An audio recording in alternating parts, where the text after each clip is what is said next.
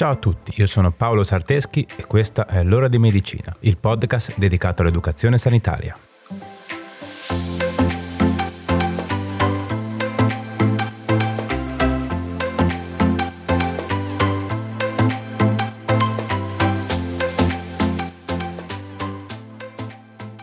Ciao a tutti e bentornati.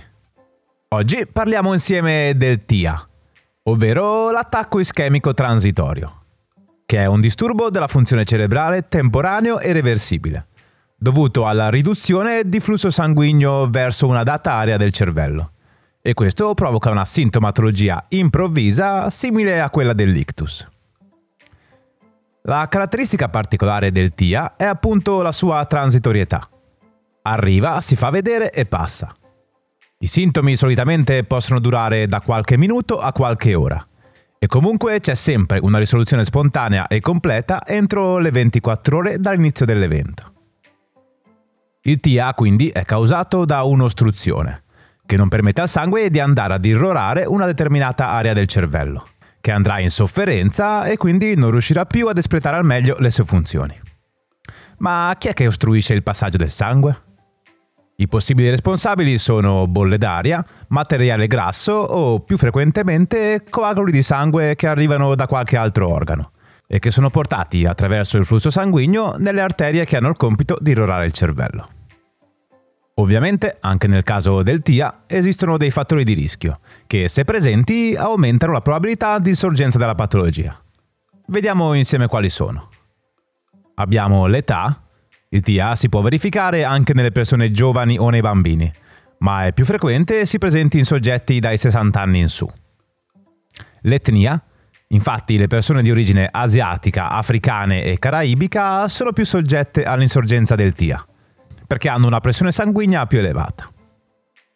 L'ipertensione e la fibrillazione atriale non trattata. L'obesità e nutrizione squilibrata. Assunzione di alcol e consumo di sigarette. E in generale lo stato di salute. Ok, ora che abbiamo capito di cosa si tratta e quali sono i fattori di rischio che predispongono alla comparsa di un T I A, vediamo quali sono i sintomi con cui si può manifestare. Come abbiamo già detto, i sintomi del T I A sono analoghi a quelli dell'ictus e la loro insorgenza è improvvisa. Per lo più quindi i sintomi possono riguardare il viso. Il viso infatti può essere cadente da un lato e potrebbe esserci l'impossibilità di sorridere e di usare la mimica facciale. Le braccia. Potrebbe infatti esserci l'intorpedimento di un braccio, che farà in modo che la persona non riesca a stare con entrambe le braccia sollevate davanti a sé. Oppure la parola. Potrebbe infatti esserci difficoltà nell'articolazione della parola. Oppure parole confuse e apparentemente senza senso. Così come potrebbe esserci l'impossibilità totale di parlare. Altri sintomi che possiamo citare sono l'offuscamento della vista, la completa paralisi di un lato del corpo, vertigini e confusione, difficoltà a seguire e capire un discorso, problemi di equilibrio e di coordinazione e difficoltà nella deglutizione. Ok, ci siamo? Spero di sì. Comunque, fino ad ora non abbiamo detto una cosa fondamentale, ovvero che al momento della comparsa dei sintomi è impossibile capire se si tratti di un attacco ischemico transitorio oppure di un ictus. Ed è per questo che è necessario chiamare immediatamente i soccorsi. Un'altra cosa molto importante da sapere è che l'aver avuto un T I A è un fattore di rischio per l'insorgenza di ictus. Quindi, nonostante la sua natura transitoria e reversibile, è sempre necessario eseguire esami diagnostici e assumere la terapia prescritta dal medico, per diminuire il più possibile il rischio di recidive di T I A o di ictus. Quindi, abbiamo detto che è importante chiamare subito i soccorsi. Solitamente la persona viene trasportata in ospedale per essere monitorata e controllata da personale esperto e per avere una diagnosi. I passaggi per la diagnosi sono una visita neurologica, che spesso avviene a sintomi già terminati, e per questo è importante la testimonianza di chi ha assistito la persona durante la comparsa della sintomatologia, in modo da poter avere un quadro chiaro e preciso di come si sia manifestata. Controllo della pressione arteriosa, esami ematici per valutare la coagulazione del sangue, l'ipercolesterolemia, la glicemia e l'omocisteina, un elettrocardiogramma per rilevare irregolarità nel ritmo cardiaco e presenza di fibrillazione atriale, un'ecografia delle carotidi, che sono le arterie che portano il sangue al cervello. Questo esame va a valutare se sono presenti ostruzioni o restringimenti, che possono influire negativamente sul passaggio di sangue verso il cervello.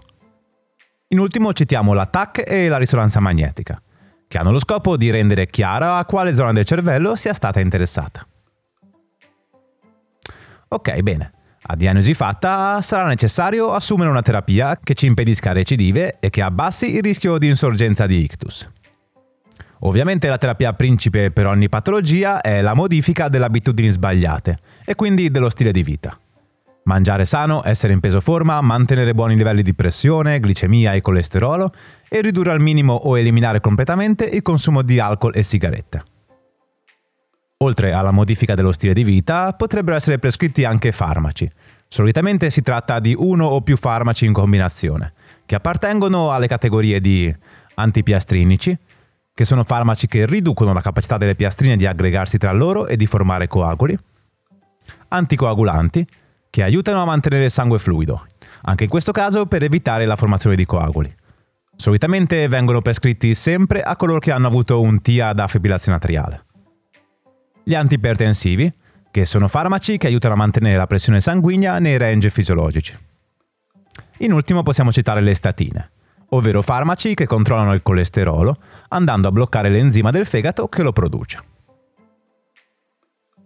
Inoltre possiamo citare quei casi in cui dopo un T I A, esaminando le carotidi con l'ecografia, si vede un restringimento o un'ostruzione di una o entrambe le carotidi.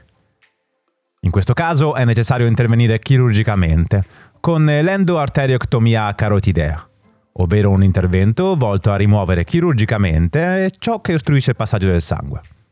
Questo intervento riduce di molto la probabilità di avere nuovi T I A o ictus. Se il soggetto non è abbastanza in buona salute da poter subire un intervento chirurgico, come nei casi di anziani con pluripatologie e polifarmacoterapia, si può effettuare un'angioplastica con introduzione di stent. Questa procedura consiste nell'inserimento di un catetere con palloncino all'interno dell'arteria che si è ristretta. Una volta arrivato nella zona ristretta, il palloncino viene gonfiato per qualche secondo, per dilatare l'arteria. Dopodiché, per fare in modo che questa dilatazione duri nel tempo, verrà inserito un tubicino di rete metallica, chiamato stent. Ok, dai, direi che con la teoria ci siamo, no? Passiamo subito adesso a qualche consiglio pratico, cosa dite? Pronti? Dai, andiamo!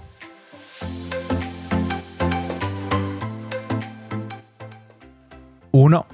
L'unico modo per prevenire il T I A è avere uno stile di vita sano, quindi elimina tutto ciò che può essere nocivo.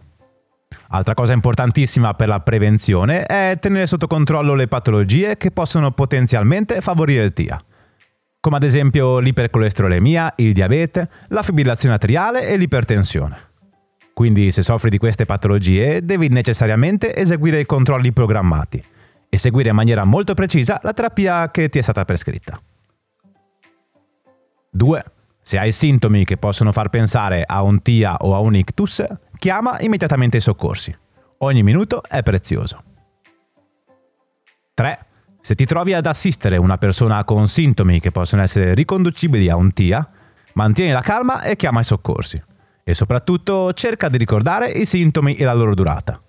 Le informazioni che sarai in grado di riferire potrebbero essere davvero molto importanti. quattro.